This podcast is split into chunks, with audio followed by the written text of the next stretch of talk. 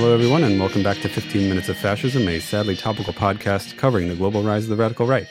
I'm Dr. Craig Johnson, and this week I am continuing my mini series on fascism and the environment uh, with a special guest. Uh, the special guest is Professor Diana Garvin, who is a professor of Italian at the University of Oregon. Her work covers the confluence of gender, food policies, environmental policies, and citizens' relationships with the Italian state. Thanks for coming on. Thanks so much for having me. Cool.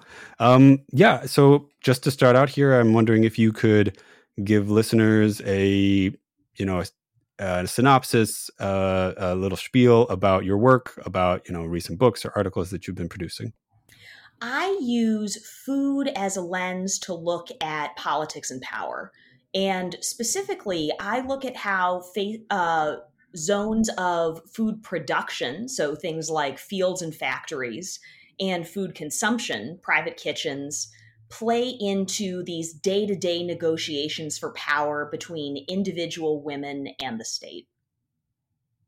So, uh, so, so, so your work is primarily about women's relationship to the Italian state as well.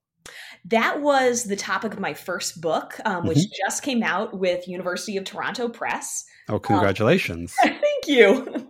It's great to see it finally existing. So it's um, feeding fascism: the politics of women's food work. And in that book, I look at the confluence of women's food production and reproduction because the fascist regime turned to women to essentially save the economy. Um, and in order to do so, it asked them to send their production of two autarkic products, so basically made in Italy but on steroids, into hyperdrive. And those products were food and infants. Mm, hmm uh, so how how did the how did the fascist state relate to these two products? Like like were they sort of like equivalent in their heads? Like you know like infants are a product that we need people to produce like, were they thinking about it in those terms? It was the oddest thing. Um, this is essentially how eugenics, um, so manipulation of the current generation to produce um, sort of an uber human works. Um, they attempted to change what Italians, and particularly what breastfeeding mothers were eating, um, in order to build this bigger, better body politic. And in my book, I argue that this project worked in tandem with autarky. Um, so that is basically all Italian products all the time. It's um, increasing the production of foodstuffs and um, that are made in Italy, and also encouraging Italians to engage with only those foods. So cutting out other countries with trade sanctions and essentially, what this means is that all labor that takes place in Italy, whether that is labor in the sense of working in a factory or the more the older version of labor, so childbirth, um, basically anything that is produced in Italy, whether it is a chocolate bar or a baby, is a product belonging to the state. That's extremely fascinating. So, so, so this is like this is the Italian state saying like, okay, well, we need Italian people to make Italian food to make increasingly Italian people who will make in- increasingly Italian food. Like, like it, it does feel like an endless cycle. I mean, it's. Um, I often think of that when I look at research in, that uh, tried to manipulate how women were eating while they breastfed or while they were pregnant, um, because it really is kind of the closest food chain that you could possibly imagine. Yeah. Um, where the consumer, you know, the baby is physically linked to the mother, the food producer. That's a that's extremely fascinating. So so um, are we talking about in the in the context of other countries uh, during the 1930s and 40s? You know, there's there's a, a narrative of uh, women entering the workforce or women being required to enter the workforce or women being incentivized to or finding themselves you know the freedom to enter the workforce because of men being occupied with the war is that a similar story here with with women being tasked with increasing amounts of food production and if so you know was was this experienced as a sort of like freedom and empowerment thing or was it more sort of like one's duty to the state here there's a really interesting divergence between fascist ideology and what actually happened. So, in terms of Mussolini's speeches, in terms of official legislation, the party line was that a woman's place was in the home. Mm-hmm. But economically, that just didn't work. Um, the nation was in a was in a rough financial state, and it needed as many able-bodied adults to be working as possible. Um, and of course, historically, um, many Italian women had worked, whether it was by taking on piecemeal labor in the, uh, in the fields. Um, the rice weeders are a famously almost almost entirely female agricultural workforce, or whether this was in um, factories in the food sector. The food industry um, also employed a very large number of Italian women. Um, so, although the regime may have heralded um, a secondary position for women, um, in reality, it needed it needed bodies on the assembly line. Mm-hmm. Mm-hmm. Uh, so, so these female workers are they, are they primarily working in factories or are they in the fields, or both? Um, they're actually working in both. Um, yeah. I've looked at some really interesting examples across the board. Um, one of my favorite groups to study are those rice weeders, the mondine. Um, so their name comes from the verb mondare, to weed. And they were a migrant agricultural workforce who would uh, stream from across northern Italy um, on the uh, in usually traveling by stock car uh, in the trains every spring in order to weed the rice paddies. And the fascist regime absolutely loved these women. They were everything that an ideal fascist woman appeared to be. Um, they were muscular, florid, high fertility. The only problem was they were almost all socialist, communist, anarchist. Barely a one of them allied with the fascist cause. Oh, that's hilarious, uh, and and and and I assume extremely, yeah, extremely frustrating for the fascist state. Um, but it all, you know, it also makes sense. Just you know, obviously, I'm not particularly familiar with the Italian context, but you know, thinking about the types of workers who were organized relatively early or something like that, that that you know, that's that's not a huge surprise, I guess.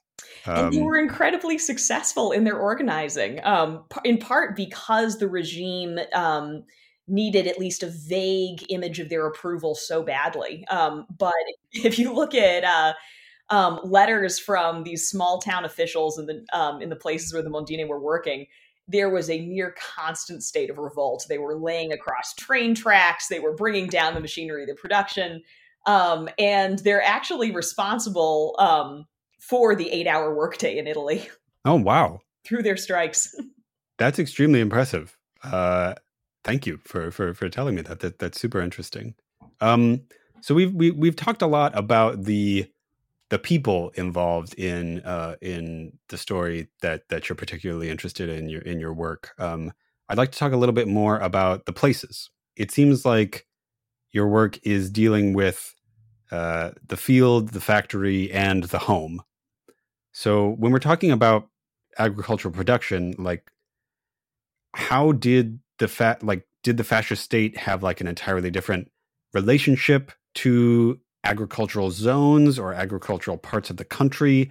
Like did they have entirely different policies or was it mostly a continuation of the previous of the, you know, the previous Italian kingdom's policies? It takes some of the previous Italian kingdom's policies and then sends them into hyperdrive. Um, so that push for hyper productivity that we talked about earlier of the food of the infants um, that's really what you see in the countryside and they promise to do it through two methods um, by introducing new chemicals um, pesticides into the countryside and also by bringing in new machinery mm-hmm. so you see this both in mainland italy um, which was as part of projects of what was called internal colonization, um, particularly with the Pontine Marshes. So Mussolini kind of wrote his own propaganda, um, claiming to have drained the the malarial marshes outside of Rome um, a feat that not even Caesar himself, not even the popes had ever managed. Um, and of course, this is not entirely true. And what results is um, a, these all of these dystopian new towns.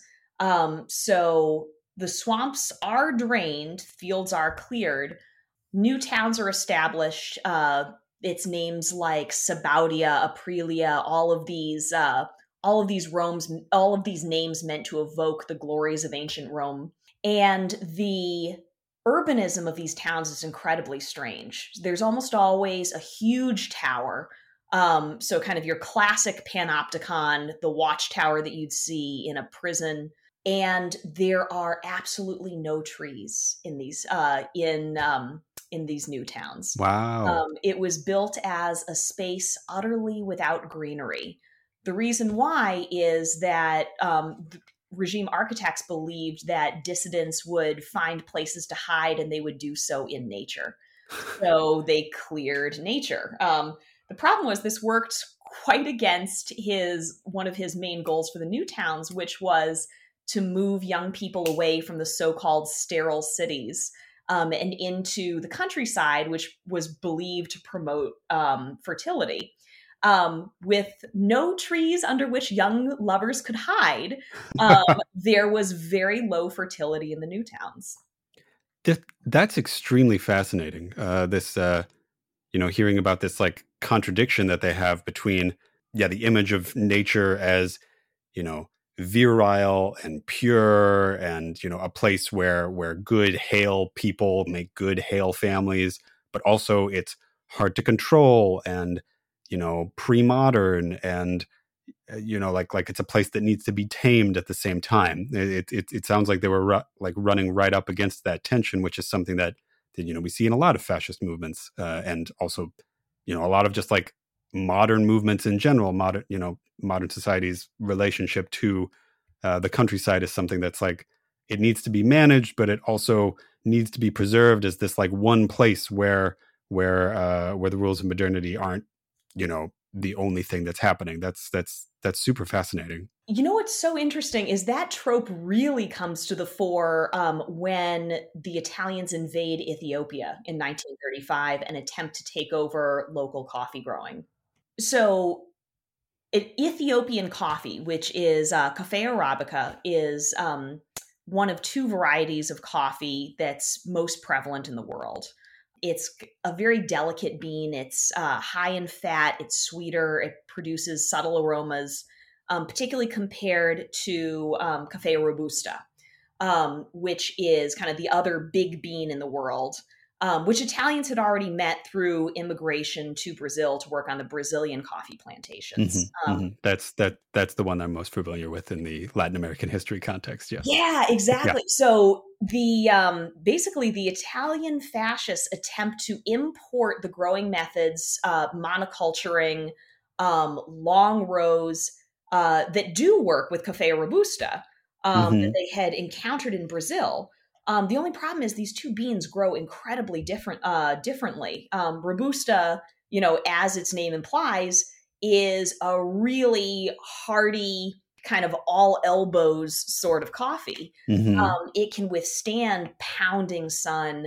Um, it's got way more caffeine, and caffeine's a natural insecticide. So um, it keeps uh, the plant can defend itself from bugs. Um, arabica can't do any of that, and it needs a cooling forest canopy in order to thrive. Um, so that's why for so long, um, Ethiopian coffee growing, which was done primarily in the um, kind of in the high plains uh, of the country, um, in places like Jimma, Sidamo, that coffee was predominantly grown um, with uh, many different plants around, with birds increasing some of the cross fertilization. Mm-hmm. And Cafe Arabica, the Ethiopian bean, grows really well right that like that. Um, what Italian agronomers attempted to do was impose uh, what they called rationalist coffee growing on Ethiopia. Um, so that meant things like um, human planted seeds, not uh, spontaneous semination, Um, it meant growing in gridded rows um, rather than haphazardly um, or in some of the circular patterns that were more locally common. Um, it meant planting according to calendars. So, all of this sort of quantification. Um, the problem was that um, it simply didn't work. And the way they were trying to track if it worked was by tree height, um, as though tree height would somehow prove a superior, um, whether you had a superior tree.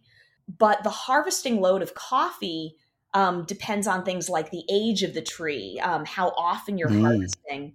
Um, it doesn't depend on tree height. But that's exactly what the agronomers were obsessed with tracking. You can find these endless charts um, where they're trying to determine the exact day that these newly planted Italian trees were going to be taller than the Ethiopian trees. Um, and because it has nothing to do with how much coffee you actually get out of a tree, I often think of it as unreasonable rationalism. That's wonderful. Uh, and you know, again, that's like that's like a like a hilarious and also terrifying harmony with like the measurement of human bodies and mm-hmm. and you know determinations of like you know what a superior stock would look like more common or at least i've heard about it more with um, german fascism but you know just like phrenology and measuring people's faces and foreheads and things like that and like trying to find the perfect form of a person.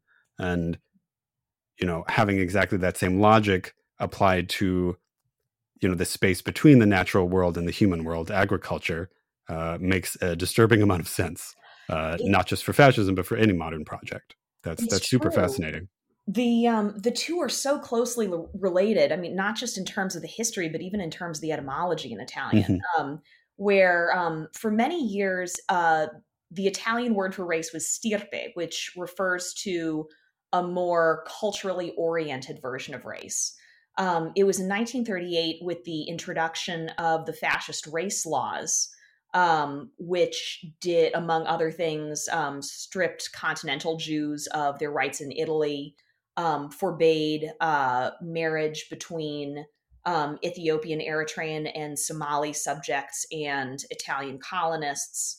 Um, so it was then that um, Italy switched over from the term stirpe to razza.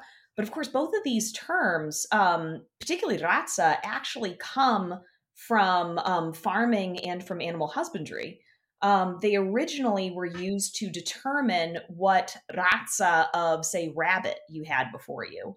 Um, oh. So all of these notions of breeding are deeply rooted in Italian understandings of farming.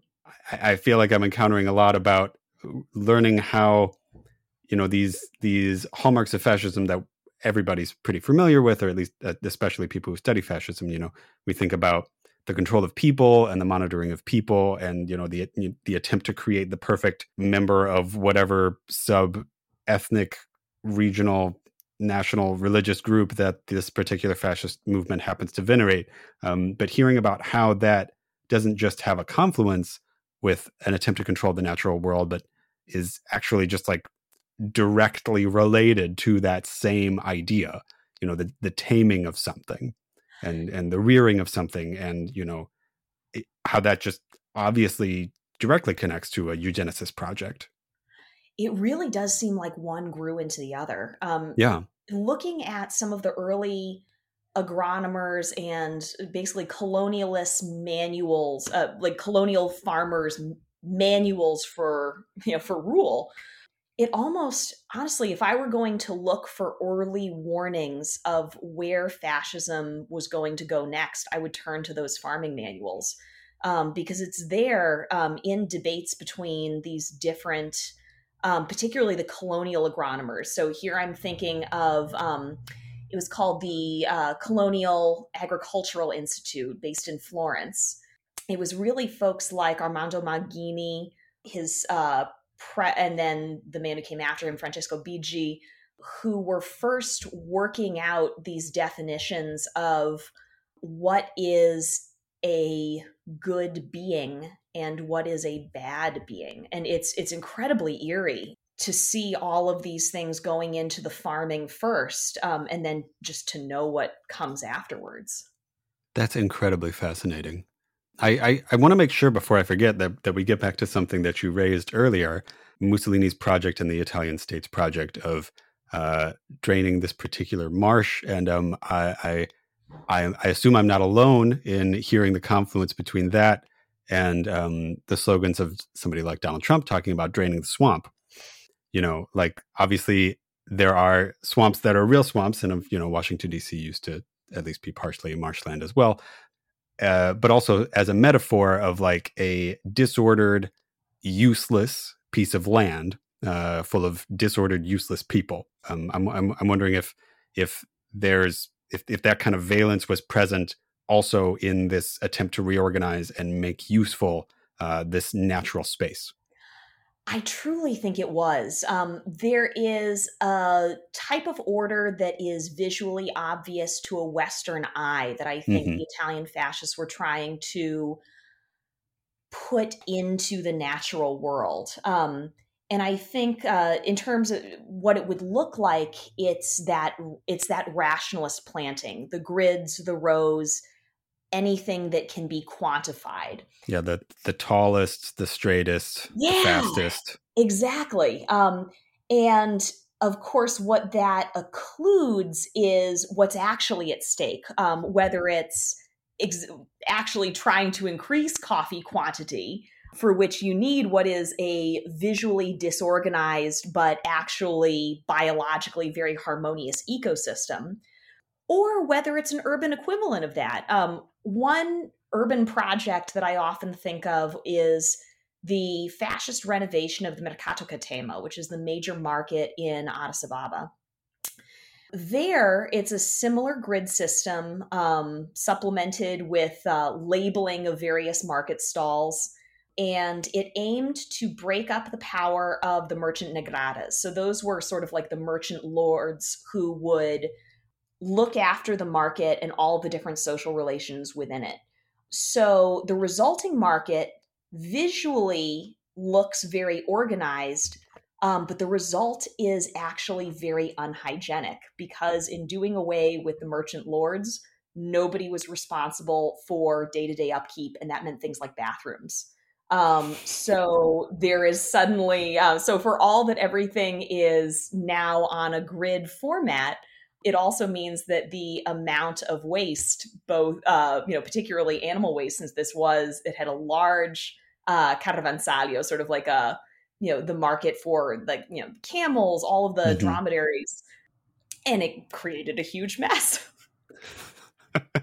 That's uh yeah, it, it it it does often seem like these um yeah, these modernization rationalization schemes of which, you know, especially fascism in the 1930s, you know, was particularly enamored with these, you know, hyper modernization. And, you know, like you said, it's sort of like maybe an irrational rationalization.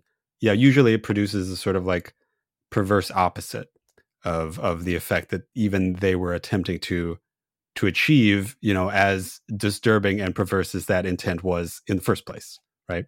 It's true. We see it right there in that what would you rather have, something that is organized or something that is clean? So I know that your work primarily deals with, um, you know, with with historical time, right? You know, with the time of the Italian state. Um, I'm curious about how you see these kinds of projects, these approaches to making an environment fit for, you know, fascist subjects, making fascist subjects fit for the new rationalized environment. Um, how does that play into the future? You know, into the 20th century or into the present in Italy, in Ethiopia? So, part of um, the fascist project in terms of Ethiopian environment was to take over land holdings of the former Ethiopian elite, um, predominantly the royal family. And uh, they did this based on the assumption that Ethiopian sharecroppers would simply stay in place and continue to work. Um, the Ethiopian sharecroppers did not stay in place as the fascist uh, colonial ministers had predicted, but instead uh, traveled to dip, uh, traveled further inland. Mm-hmm. Um, many mm-hmm. of them mm-hmm. joined the Ethiopian Patriots Resistance Movement. Some of the legacy of rationalist farming that was introduced by the Italians unfortunately remains in place today on many of the larger Ethiopian coffee farms. Um, and it also remains in place um, in the grain, po- uh, in uh, some of their approaches to grain. In their insistence on planting new strains of grain, um, one of which was named Ardito, so like one of the daring ones, which is actually a nickname for the fascists. Um, they were developing these new strains, you know, hyper productive, hyper strong strains of wheat before they started introducing these ideas um, into obstetric clinics. Uh, clinics. Um, most of those grains do not grow particularly well in Ethiopia, and in fact, if you look at the records, you could see declines on the set, um, on the Italian colonial settlements. Um, the few settlements that were successful actually converted over to local grains in real time. So you actually see Italian colonists starting to grow teff, which is the base grain in injera, that sort of spongy sourdough flatbread that's the basis for so much of um, cuisine in the Horn of Africa. So, interestingly, some of the legacy is that many Italians learned Ethiopian farming techniques. yeah again again this is you know this is that sort of like dialectical ironic turn um you know where uh these policies have precisely their opposite intended effect. You know people people learn instead these you know what it seems like the state would have recognized as like irrational or or um unnecessary or disorganized forms of living and eating and producing it really it's a study in reversals. That's mm-hmm. really the history of farming under fascism. That's extremely fascinating. So, Professor Garvin, before we go, I'm wondering if you have um, something that we haven't covered that you want to make sure that we get to. I would love to offer a discount code to any of your listeners um, if they'd like to purchase Feeding Fascism through the University of Toronto Press website. It's Garvin, so G A R V I N 25 and that will get you a 25% discount on the book if you're interested. All right, thank you so very much. And uh, I mean, I I want to read this book. I'm excited. um, thank you so much. All right, thank you so much, Professor Garvin, for coming on the show. And uh, yeah, I hope that people take that opportunity to check this book out. It was a pleasure chatting with you. So thank you so much for having me on. Thank you so very much. It was a pleasure. All right, that was 15 Minutes of Fascism, a sadly topical podcast covering the global rise of the radical right. I'm Dr. Craig Johnson, thanking Sleepy Kitty Arts and Sleepy Kitty Music for our intro, outro, and graphics. If you enjoyed the podcast, please like, share, and subscribe. Please leave a review on whatever it is you're listening to this on. Please tell friends, family, and comrades about it. If you really like the podcast, check out my Patreon at patreon.com slash 15 minutes of fascism. That's 15 minutes of fascism, all one word. You can also get in touch with me at gmail at 15 minutes of fascism at gmail.com on Twitter at Hist of the Right, that's H I S T of the Right, and Fascism15 at twitter.com. All right, thanks, and I'll talk to you next week, continuing this mini series on fascism and the environment, talking about eco fascism in present day fascist and right wing movements.